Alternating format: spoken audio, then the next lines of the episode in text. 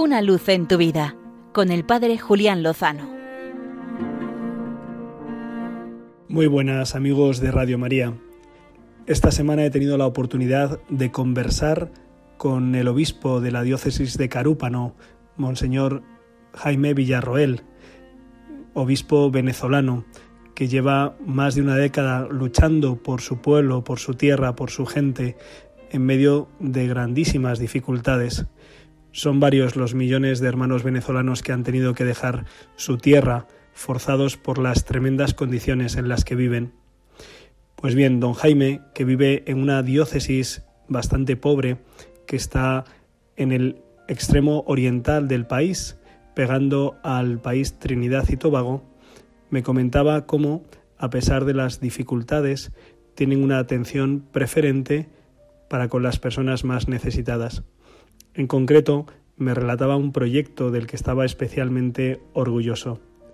Y es que uno de los dramas que viven en aquella zona es la trata de mujeres.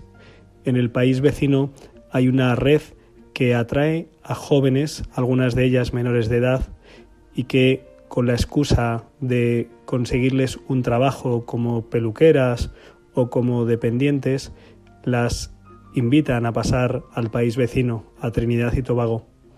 Allí descubren que la verdad es muy distinta y que lo que pasan a ser es prostitutas día y noche, en régimen de esclavitud en realidad, porque les ponen un pago para alcanzar su libertad que nunca son capaces de pagar definitivamente.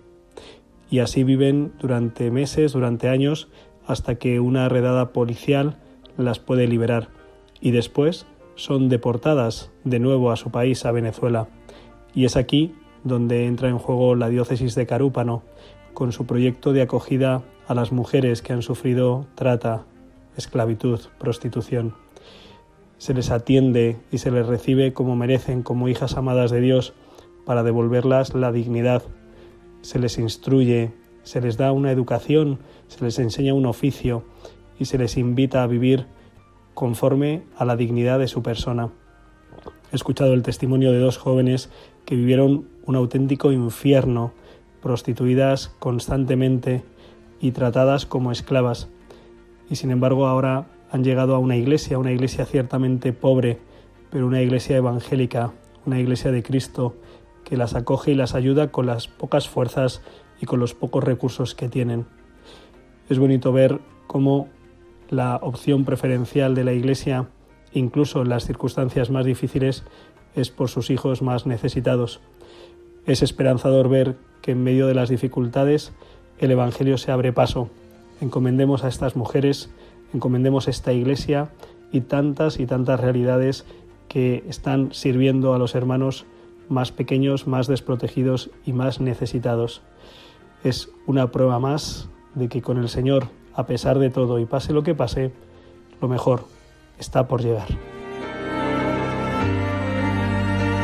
Una luz en tu vida con el Padre Julián Lozano.